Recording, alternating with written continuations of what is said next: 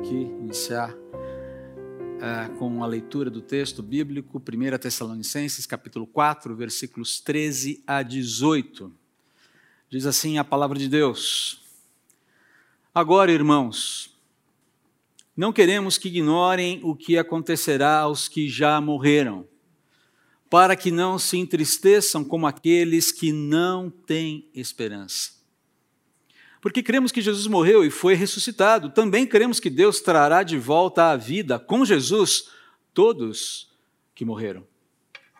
Dizemos a vocês, pela palavra do Senhor, nós, os que ainda estivermos vivos quando o Senhor voltar, não iremos ao encontro dele antes daqueles que já morreram. Pois o Senhor mesmo descerá do céu com um brado de comando, com a voz do arcanjo e com o toque da trombeta de Deus. Primeiro os mortos em Cristo ressuscitarão, depois com eles, nós, os que ainda estivermos vivos, seremos arrebatados nas nuvens ao encontro do Senhor nos ares. Então estaremos com o Senhor para sempre.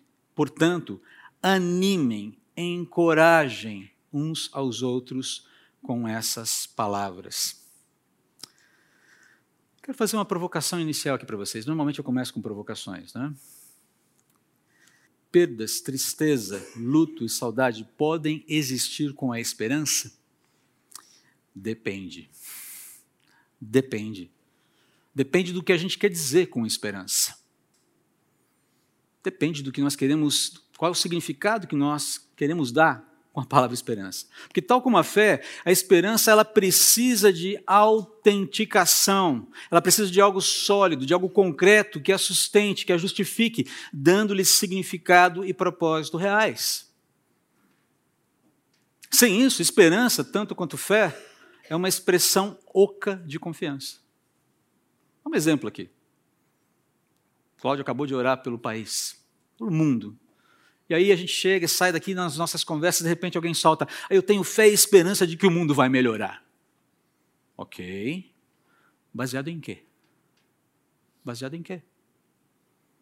É bonito falar isso. É um desejo até, eu diria, legítimo. Mas a, a pergunta é: baseado em que você tem essa fé, você tem essa confiança? Como é que você constrói isso? Como é que você sustenta? Quais são os fundamentos disso? Queridos, esse texto fala de esperança real. O texto que nós acabamos de ler fala de esperança real. E, e, de fato, ele comunica uma esperança concreta sobre algo que é grandioso. Grandioso demais em relação àquilo que mais amedronta o ser humano: a morte. Todos nós é, lidamos com a morte. Todas as pessoas que amamos lidam com a questão da morte e as suas implicações. Uma implicação da morte: saudade, a dor da separação. Quem aqui já viveu isso sabe. Quem já perdeu alguém próximo sabe o que significa essa coisa doída de ter alguém é, indo embora, partindo, para não permanecer mais, para não estar mais, pelo menos durante um bom tempo com a gente. E também a inquietação do nosso destino eterno.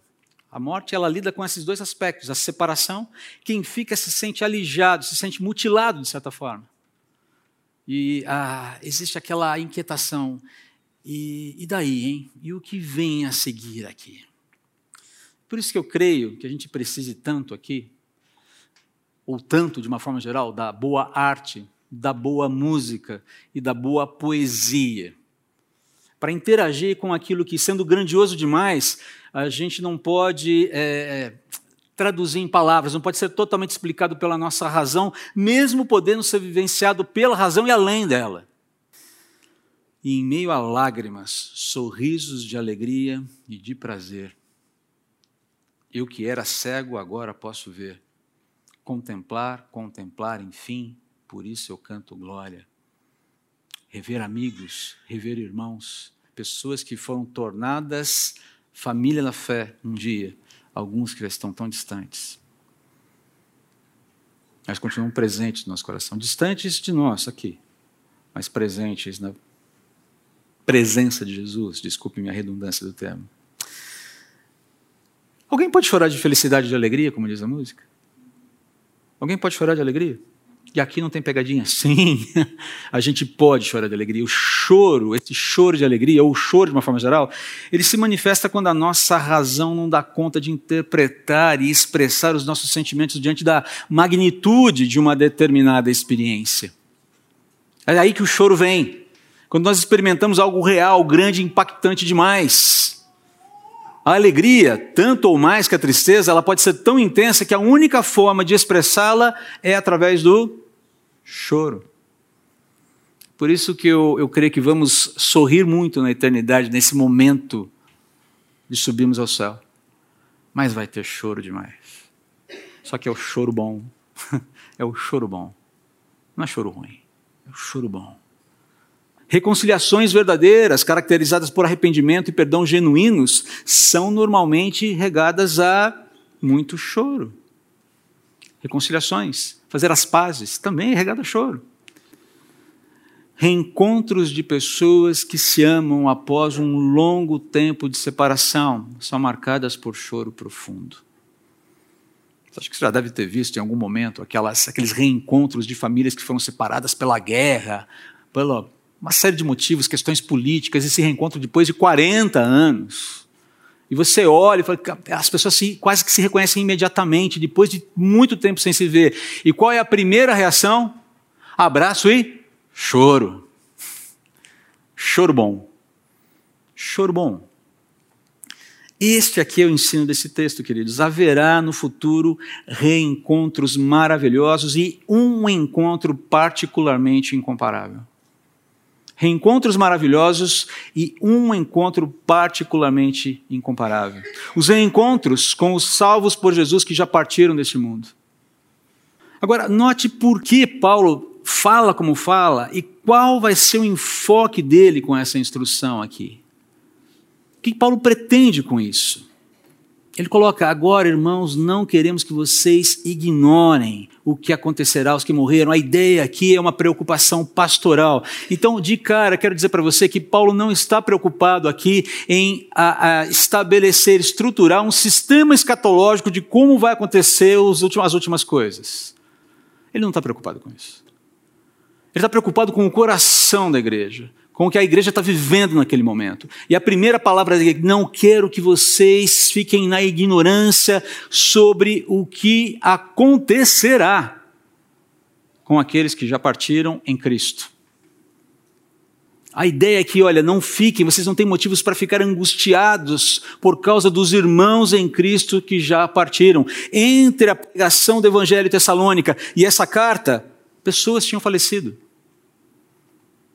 E havia uma certa preocupação, e o motivo dessa preocupação não é o nosso enfoque agora. Havia uma, uma inquietação de que, ok, uh, quando Jesus voltar, o que, que vai acontecer com quem morreu? Esse pessoal vai ficar para trás? Esse pessoal vai com a gente? Não vai com a gente? Vai chegar antes? Não vai chegar? O que, que vai acontecer, afinal de contas? Mas havia aquela preocupação: será que eles vão ficar para trás e não vão? Será que vai ter algum, algum problema nessa questão da, do encontro com Jesus? Havia essa inquietação e Paulo, preocupado em atender essa inquietação da igreja, corrigir essa inquietação, pastorear o coração, acalmar o coração, falar: não fiquem angustiados, vamos entender o que vai acontecer.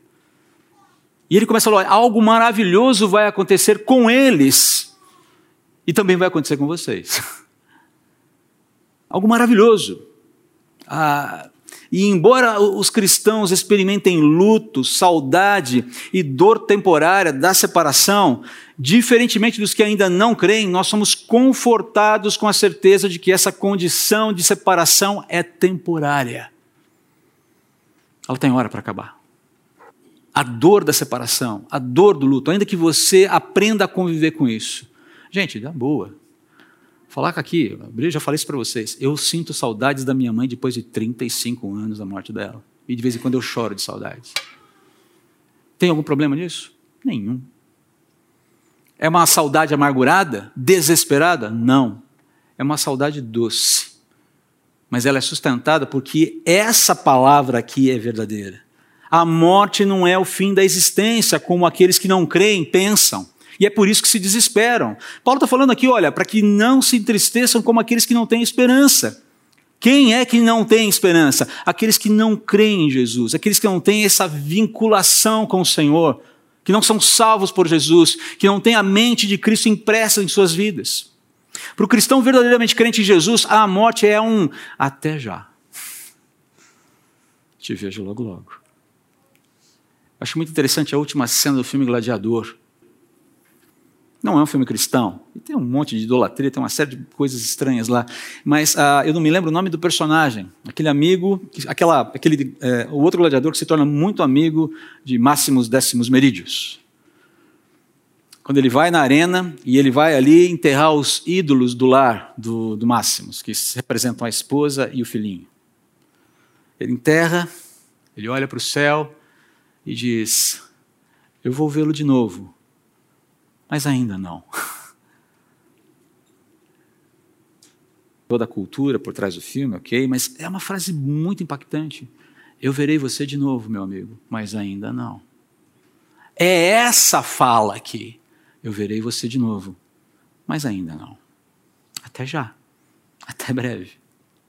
Por que, que a gente tem essa certeza? Porque é um fundamento sólido que nos garante que isso vai acontecer. Ali no versículo 14, Paulo fala sobre isso.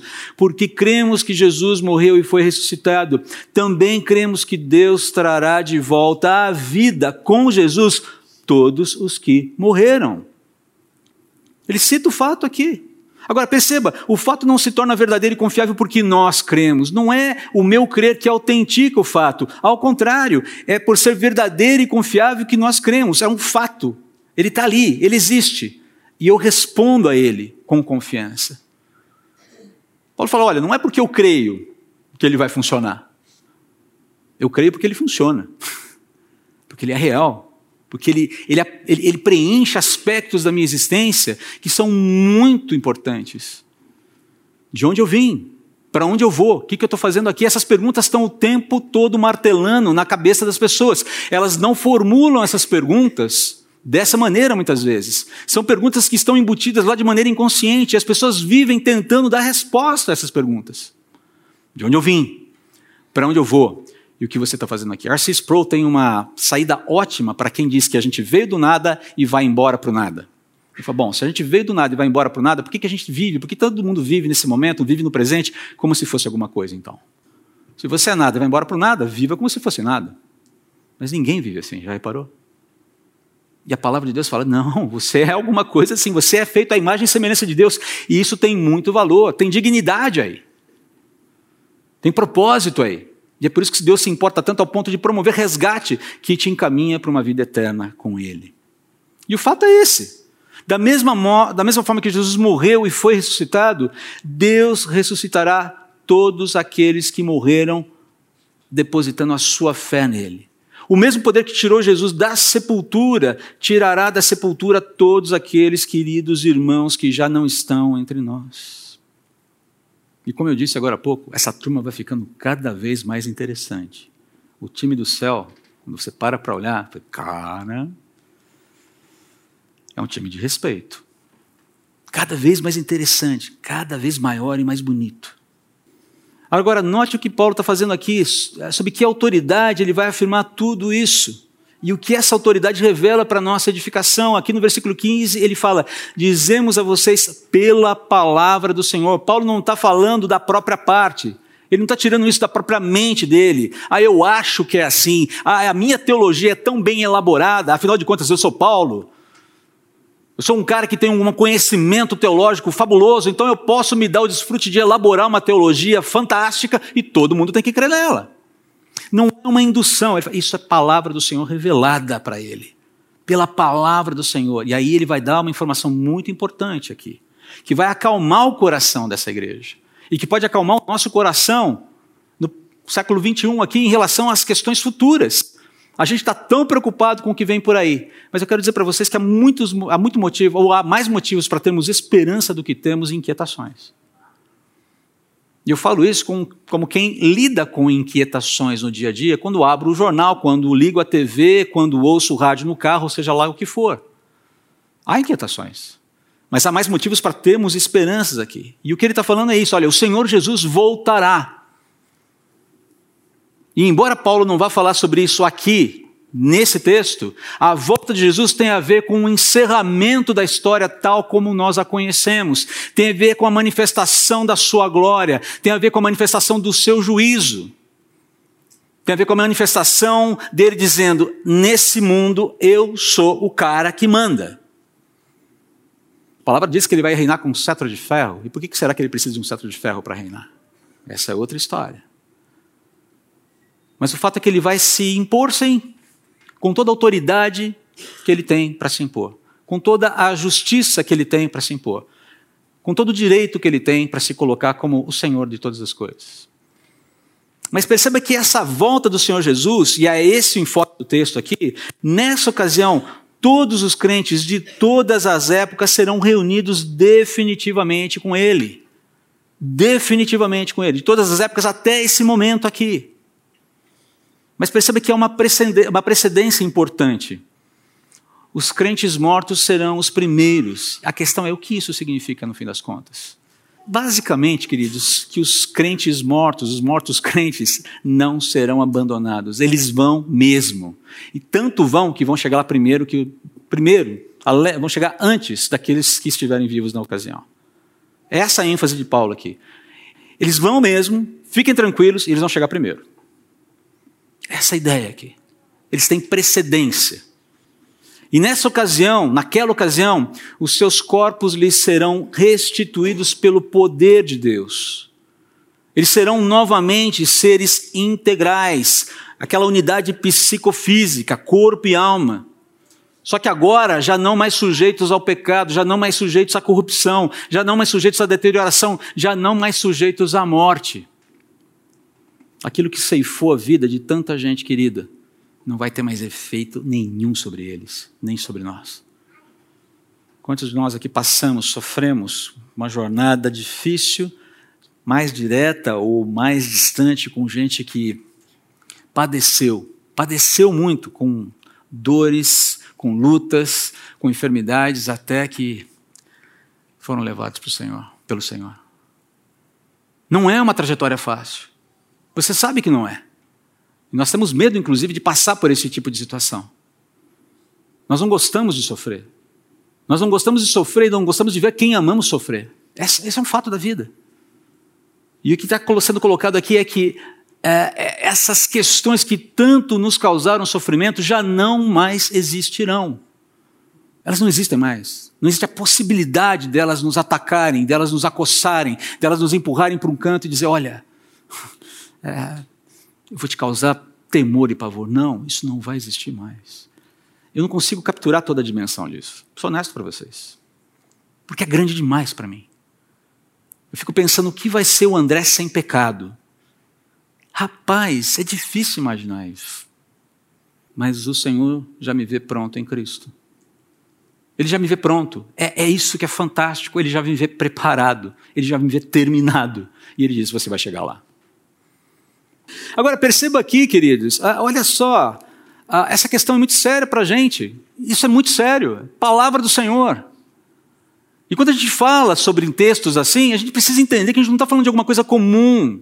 Como, ok, vamos ver se eu devo colocar uma, uma, blusa vermelha para que a igreja fique tirando onda de mim na hora em que o Cláudio vem chamar aqui. Pessoal, ei, bom dia! Devo usar a roupa X ou a roupa Y? Devo comprar o carro A ou o carro B? Devo fazer a faculdade X. A gente não está falando de fatos comezinhos da vida, a gente está falando de algo extraordinário. E quando você vai para João capítulo 6, logo depois da primeira multiplicação dos pães, olha só aqui, três vezes o Senhor Jesus fala. Capítulo 6, versículo 44. Vou tentar ler aqui, meu óculos não está muito legal aqui, tá? Ninguém pode. Primeiro versículo 40, perdão. Porque a vontade do meu Pai é que todo aquele que olhar para o Filho e nele crer tenha a vida eterna, e eu o ressuscitarei no último dia. Versículo 44. Ninguém pode vir a mim se o Pai que me enviou não o atrair, e eu o ressuscitarei no último dia. Versículo 54 do mesmo capítulo: Todo aquele que come a minha carne e bebe o meu sangue tem a vida eterna, e eu o ressuscitarei no último dia. Três vezes no mesmo capítulo, na mesma situação, depois de um milagre que comprovava que ele tinha poder para fazer aquilo que ele estava prometendo. Horas, Como disse C.S. Lewis, ou você crê nisso, ou você diz, ok, é verdade, ele é isso aqui, ou Jesus é um demônio e você deve expulsá-lo da sua vida, da sua presença. Você tem que decidir e lidar com as implicações. Não havia média aqui. Não havia média. Ou ele é exatamente isso, eu sou a ressurreição e a vida, como ele falou ali para Marta e para Maria, prestes a ressuscitar Lázaro, para provar que ele sim tem poder de vencer a morte e atribuir a vida após a morte de quem quer que seja que confie nele. Eu sou a ressurreição e a vida, aquele que crê em mim, ainda que morra, viverá. São afirmações extraordinárias, queridos. Não são afirmações bobocas, bobinhas, que você vê aqui e ali, você olha, ah, tá, tá bom, ok, legal. Ou você se dobra à evidência, ou você rejeita isso. Não há meio termo aqui. Não há como ter. E não há como ficar indiferente a isso. Ah, não, Jesus foi um. Não, não basta que eu creio que Jesus foi um grande mestre da moral, um ser elevado. Não, não, não, não, não. Você não está entendendo, ele não te deu essa opção, como disse o Lewis. Ele não te dá essa opção. Tudo ou nada, pega ou larga de vez, parodiando aqui um disco de Vencedores por Cristo. Não há meio termo aqui. A verdade é exclusiva por natureza. Eu sei, isso soa arrogante, né? Isso soa muito impositivo. Não, não se trata de imposição. No final das contas, você acaba tendo que lidar com uma escolha. Mas você não tem direito de definir os termos da escolha. Essa é a questão aqui. Ninguém tem. Eu tenho escolha, mas não sou eu que defino os termos dela. Quem define os termos é o próprio Deus, baseado naquilo que ele é. Simples assim. Não tem como fugir. Um dos maiores presentes que Deus me deu na vida.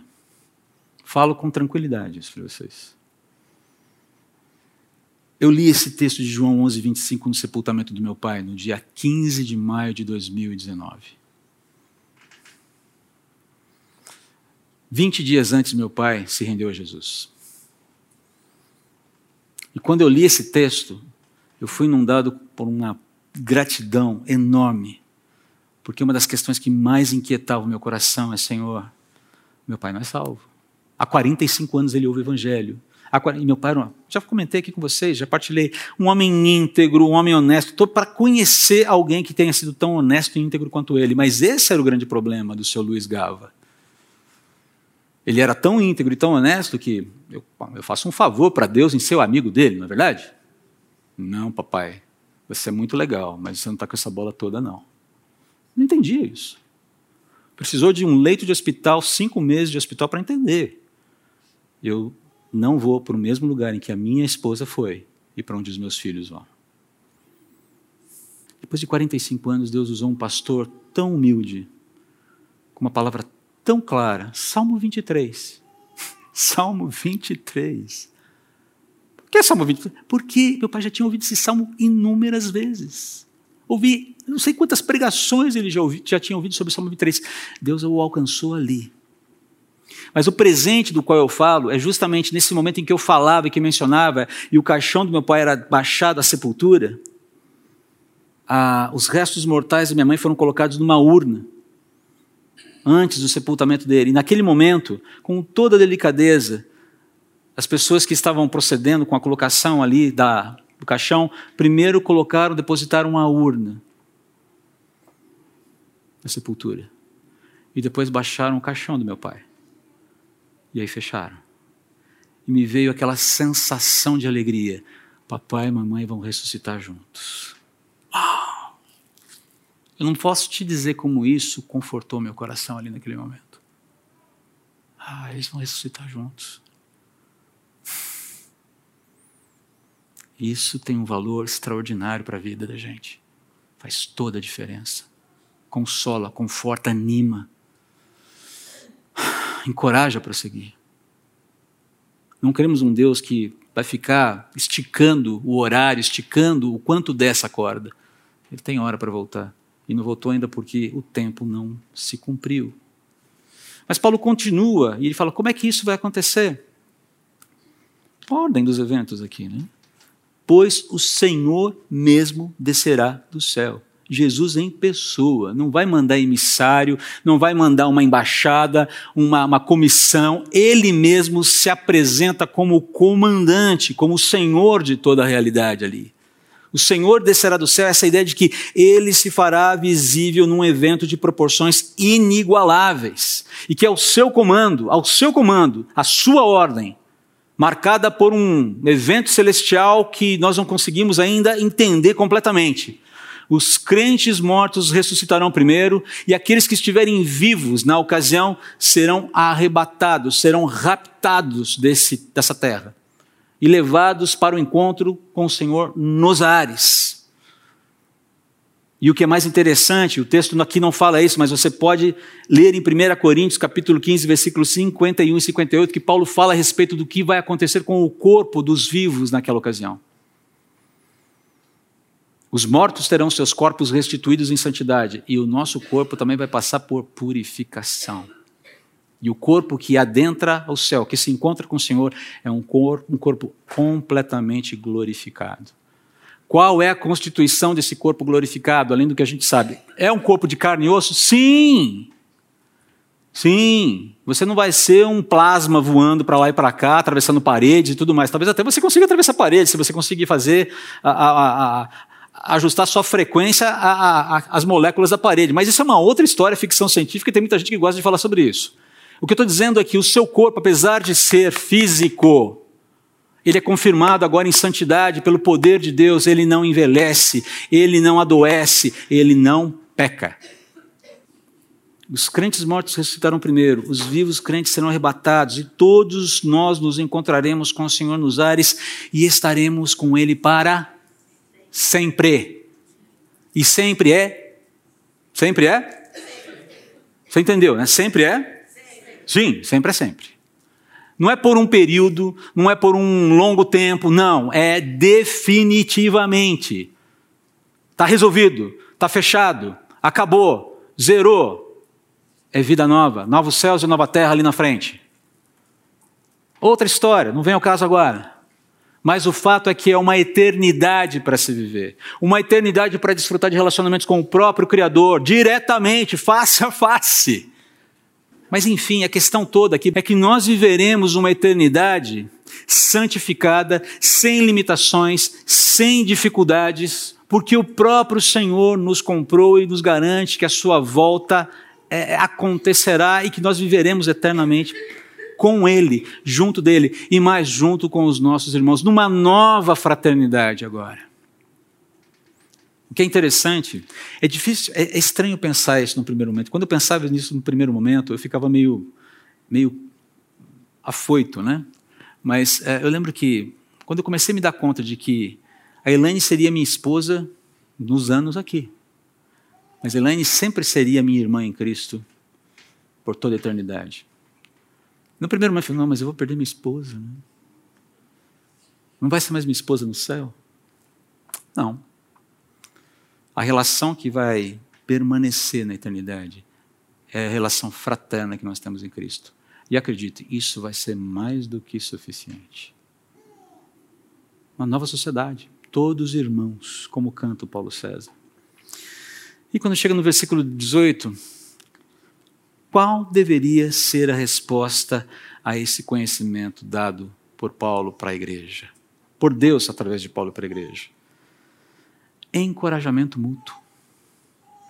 É o mesmo tipo de encorajamento que nós devemos ter uns com os outros, especialmente nesses dias que vivemos. A esperança continua sendo a mesma, a promessa é a mesma, ela não caducou, ela não mudou, ela continua sendo a mesma. Ah, dia quinta-feira, quinta e sexta-feira eu estive na Palavra da Vida para dar aulas.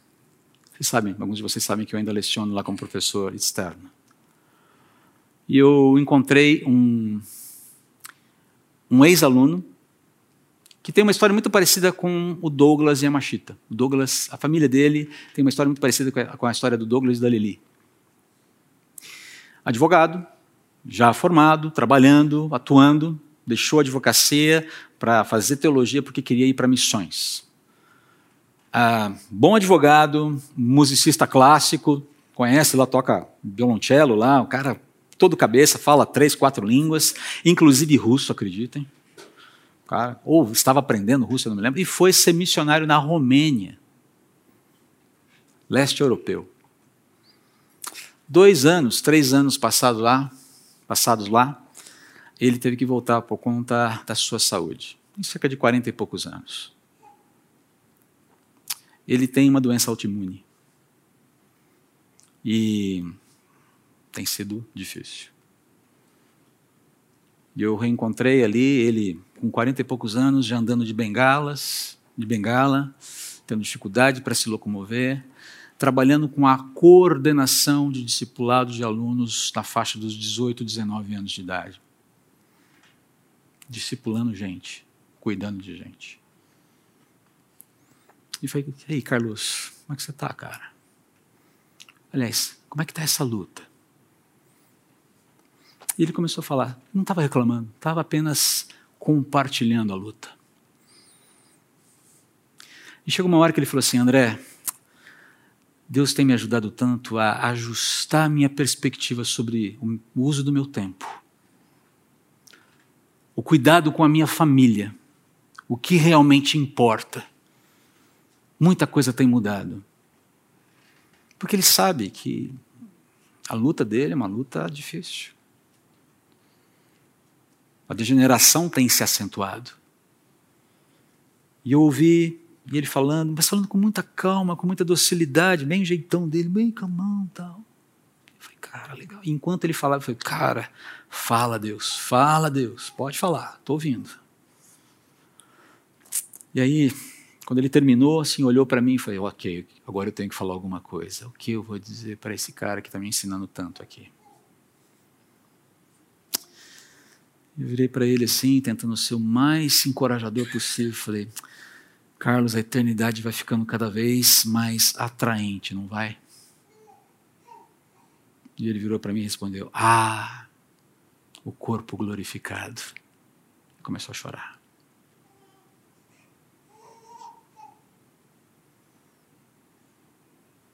Ah, o corpo glorificado.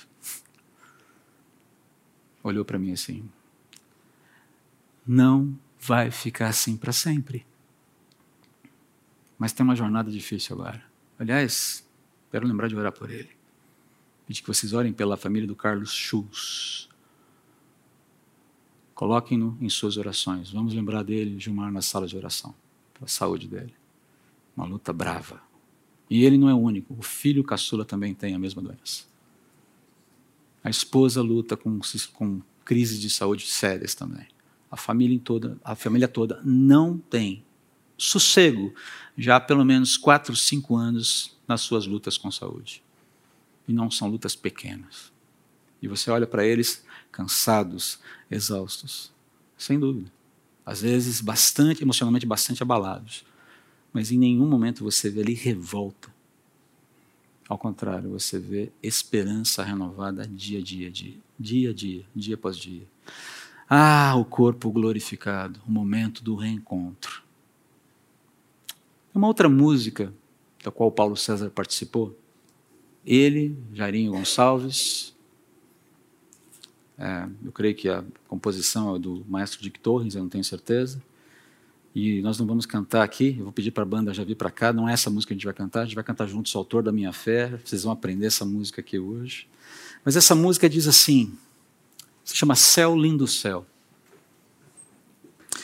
E ela diz assim, essa música, este mundo jamais pode me separar dos valores celestiais que eu vou receber. Meu tesouro e esperança estão no meu novo lar. Sou herdeiro com Cristo, vou com Ele morar. Céu, lindo céu, céu, lindo céu, há mansões celestiais todas feitas por Deus. Céu, lindo céu, céu, lindo céu, eu vou para o céu, lindo céu. Com Cristo eu vou morar no lindo céu já estando.